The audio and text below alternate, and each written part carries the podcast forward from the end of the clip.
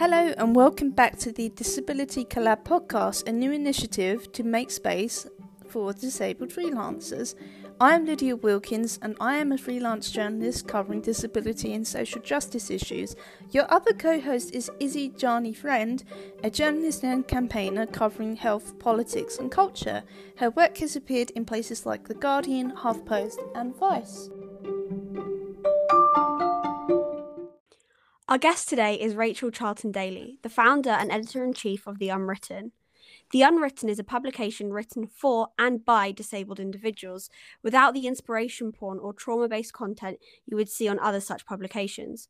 Rachel is also a disability activist and has written for places including Conscious Being, Stylist Magazine, Digital Spy, and more. Rachel also runs an Instagram account for her pet sausage dog, Rusty. Rachel, welcome to the Disability Collab podcast. Hi, I didn't know you were gonna. Uh, I didn't know Rusty was gonna play such a big role in this podcast, but here he is. uh, so, I was really struggling during the pandemic to write stories uh, that authentically told uh, the true story of the issues that disabled people were going through, uh, both during the pandemic and with our disabilities in general, and getting them to land in pub- big publications. I was either being told that they weren't newsworthy or that they'd already been covered that week, you know, because if if uh, a lot of publications have already had a story about disability that month, then they're covered, they're not bothered. Um, so it was just becoming more and more frustrating. And it wasn't just for me, it was for my uh, friends who were also disabled writers.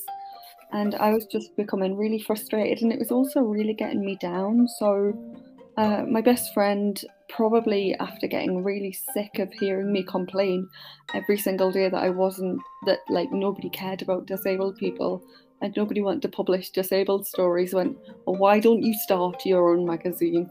And I don't know how serious she was at the time, but um, I went, Okay, I'm going to do it. Can I do it? And then I, I took a minute and I went, Okay, I think I can do this.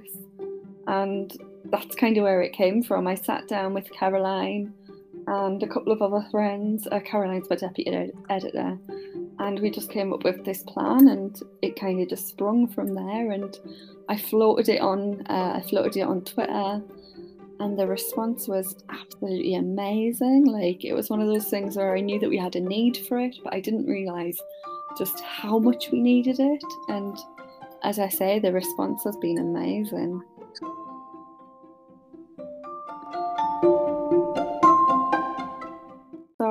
It's no secret that disabled people have been pretty much abandoned by the government during the pandemic and um not to be horrible but they've been kind of disregarded when the world's been opening up again you know like so i wanted a space for uh, disabled people to have somewhere where they felt that they could uh, talk, also a community where they felt that they weren't going to be disregarded. Because disabled people across all forms of like life, you know, like media in general as well, are massively underrepresented. So like I wanted somewhere so they were so they were represented. And although it did come out of the pandemic, the unwritten did come out of the pandemic, it's going to be something that transcends the pandemic and it's not just going to be about it's not just about already not just about pandemic life it's about our experiences that we often don't get to talk about you know because they're seen as not inspirational enough not traumatic enough not interesting enough and we want to be able to tell people that our lives shouldn't have to be all of these things. Our lives are interesting because they're our lives. And that's that's really what disabled people want to be able to tell. You know, we shouldn't have to have a hook to our lives. We shouldn't like when it comes to telling our stories and selling our stories online, we shouldn't have to have a inspiration or a trauma hook. We should just be able to tell our life stories. I think it's so important. I think that there can be this idea that to be in our industry, mm-hmm. we have to talk about, for example, our disability, and that's, you know, people might only want us to write about that, for example. But mm-hmm. it's very, you know, we can be disabled writers and not write about disability mm. or we can write about disability but not in a way that makes it seem that we're sharing stuff that maybe we wouldn't be comfortable sharing but we feel we have to for the like mm-hmm. for it to get taken well for people to read it you know people mm-hmm. always think that oh you know for example Izzy, you've been shielding like you can mm-hmm. write about how that's been and how you've not seen anyone for a year and and how your health has declined and mm-hmm. sometimes it's like yeah but there are other things i can talk about that is not related to that um and I think with a platform like the Unwritten, which doesn't want to do those things and wants to let people write about anything and everything, I think it's. Like a breath of fresh air. It's like what we need people to realize. No matter what you've gone through, you don't have to write about your trauma if you don't want to. Um, and I think that that's so important. Um, and I guess that kind of leads me on to a question How have you experienced and how has it been for you being disabled in the industry? Oh, goodness. Um, that's a that's a big question. Uh, first of all, thank you for saying such lovely things. You've made me do a famous Rachel happy cry. That's the daily happy cry. Thank you so much. Uh, yeah, um, it's it's been hard. It's been, I mean, it, it's been it's gotten easier over the last couple of years. I'll say that.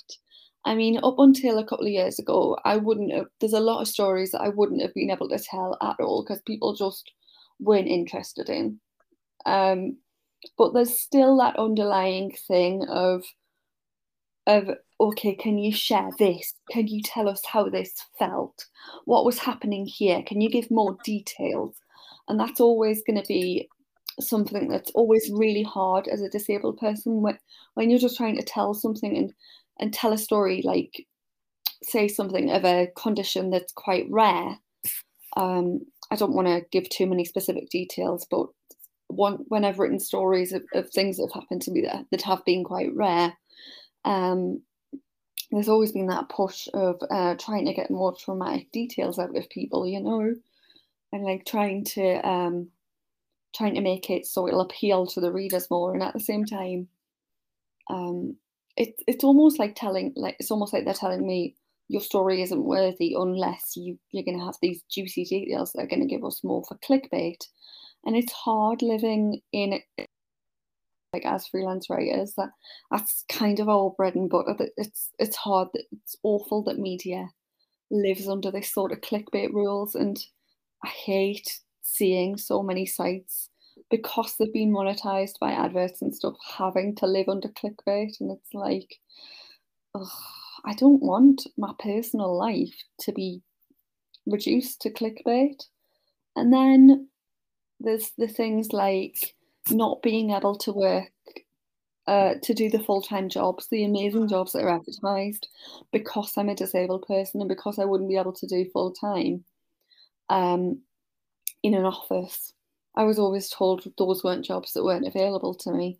And then they suddenly became available to everybody to work from home, to work the hours they wanted to during the pandemic. And that was a massive kick in the teeth. So that was really fun. Uh, but you know, I'm I'm start if there's one good thing that I don't want to say the pandemic, but that lockdown has brought, I would say that it's opened up more opportunities. So it's it's made people a bit more lenient towards like uh, disabled writers so they're more willing to give disabled writers these opportunities.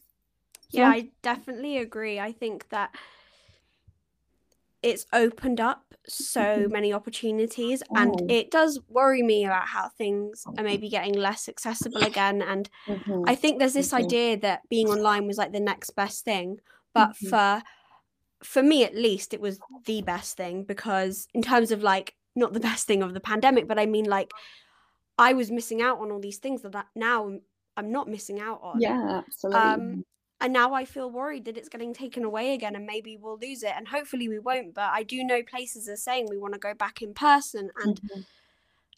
I think it's a shame because this accommodation doesn't really cost businesses any money to no. accommodate for us. And it it frustrates me that yeah, that it's being taken it could be taken away or it could change again. Absolutely. Like businesses are doing so well from giving people the freedom to work from home. And they could have been doing this all along. Like the only reason that they didn't allow disabled people to do this was because it was seen as giving special treatment. And it, but it's not special treatment. It's just putting us on a level footing, you know. And it's it's ridiculous that we were never allowed to do this before when it works. Um, what I've seen with the pandemic, you know, like people just assuming that um, because everything's come online, that everything is automatically accessible to disabled people. But a lot of things that have come online don't have captions. They don't have um, they don't have like sign readers. They don't they don't have um, they don't have audio described stuff. And it's like, okay, that's great that it's all online, but we still can't access it. And you are doing things using the accessibility that was there for us already, and now you've made it unaccessible, inaccessible, sorry. And it's like that's not equality for us. That's just that's not equity for us. That's just you sticking something up and thinking that it's going great, you know. It's like um the example I always use is Lego um Lego using tactile bricks and uh, but then they put a video up that had um, that didn't that uh, that had captions but then didn't have any audio description to tell people about these tactile bricks. Right. okay so how are we supposed to know about these tactile bricks? No sorry it, it wow. had uh, yeah it, it didn't have any it didn't have any descriptions or anything sorry about the tactile bricks on the um on the videos. It like it pretty much did i get that right yeah it didn't it like yeah it was it was the tactile bricks and it had the captions across the bottom like the video to do with it, it was telling people like these are the lego's first tactile bricks like and it had like i think it had braille on and stuff on the bricks uh, but then but then the video had no sound on it, had like music on. So people watching the video who were blind wouldn't have been able to know what the video was about. And they're calling this equality. And it's like, how, how has that got anything to do with equality?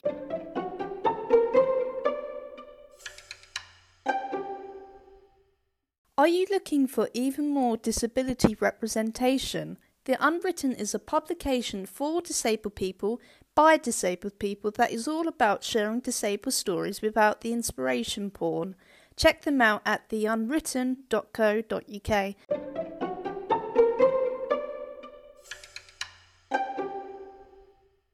People say don't batch pitch, but I'm I'm the complete opposite. If I've got an idea and I am not completely 100% that it's going to get picked up straight away, I will pitch it to three or four places at the same time.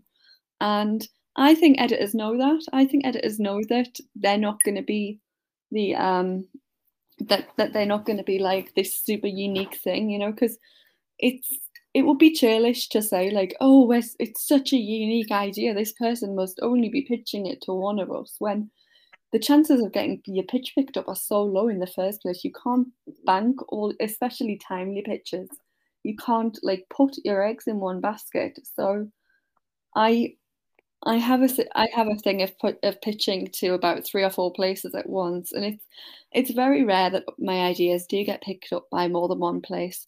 But if they do, I've just got to think on my toes um, and change it slightly if they do get picked up. And I just I'm one of those people who my friends are constantly saying that I'm using them for content. So if I get an idea, I'll write it down in my phone or I'll write it down on my notepads. I've got like notepads littered around my house. Constantly It annoys my husband that I'm picking up pens and writing and things when when we're in the middle of watching telly. so I'll I'll just um I'll just start I'll um so I'll just constantly be thinking of ideas. And in terms of the pitch itself, I'll literally there's not really an exact science to it, I wouldn't say. I just try and keep it as concise as I can. Uh, the head, the the subject, I'd always make sure I was what I'd want the headline to be. That's the only like don't keep don't make it vague. Don't make it something like don't make it an idea. Make it a headline and um, do a couple of short sen- do keep it to a few short sentences and like just just show yourself in, as much as you can in a pitch. I know that sounds really vague, but just don't take yourself too seriously because I like I see it myself like in um when as an editor I see some really formal pictures but the formal pictures are not the ones that I would like you know like the sort of magazines I pitch are not places that are gonna have like super super formal dear sir or madam I had this grand grandiose idea sort of thing so I'm gonna keep it dead simple and I get told by a lot of my friends that the reason my work does so well is because I write like I talk and I'm I'm quite a conversational writer. So I think that helps in getting my pictures picked up as well because I, like I'll talk to anybody. So I'm not I don't really get nervous about pitching big editors. I'll just I'll just rock up in someone's inbox and be like, "Hi, please can I pitch you this idea?" Izzy, confession time. Do you ever get nervous when you pitch? Um, I mean, I definitely don't feel shy anymore. Like when I started out, I was like really nervous, like oh my gosh. But now I'm like, no, you know what? Like I have confidence in myself, and yeah, like it's kind of easy when you don't see people to just be like, yeah, Mhm. whatever. like, um, yeah. I think people need to, yeah, like especially people starting out, just have like more confidence. You know, like your ideas are good, whatever, and like, yeah, I just think maybe people. I feel like people are just told like you know don't have too much confidence when you're starting out, but like why not do it? I think as women as well, we're told not to be too cocky, not to be too not to be too up ourselves and stuff like that. It's like stop that. Sorry, am I allowed to say that word? but it's like, yeah, you know, like um it's like why not? Like big yourself up as much as you can. Like that's what gets jobs at the end of the day. That is, it's very true. Um, and for people who may be listening, um, we do realise it's very easy to say just have confidence and just do pitch Oh, yeah. or do any of that. I just wanted to highlight this because I'm aware sometimes phrases like that can be interpreted as a kind of like a very privileged stance when it's really Oh. not meant in that sense. Not at all. Oh yeah, like I still get anxious about like there is some big editors and I still get anxious about being like, oh, am I big enough to go in this magazine? And and it can be really anxiety inducing, but you know, the worst they can say is no at the end of the day.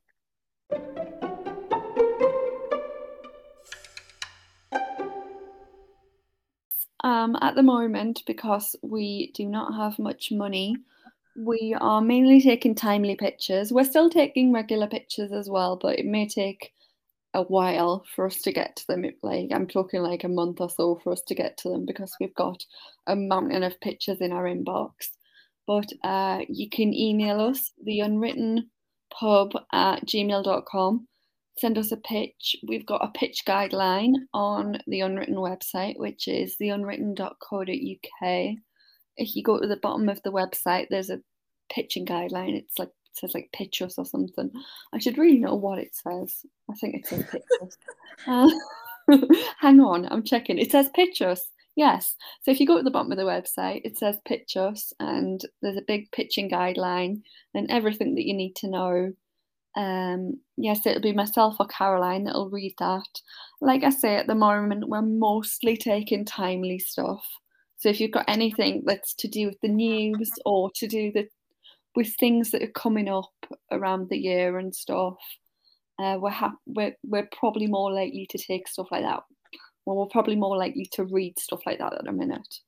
Uh, other stuff, it's going to take us a month or so to get to because we've got a lot in our inbox.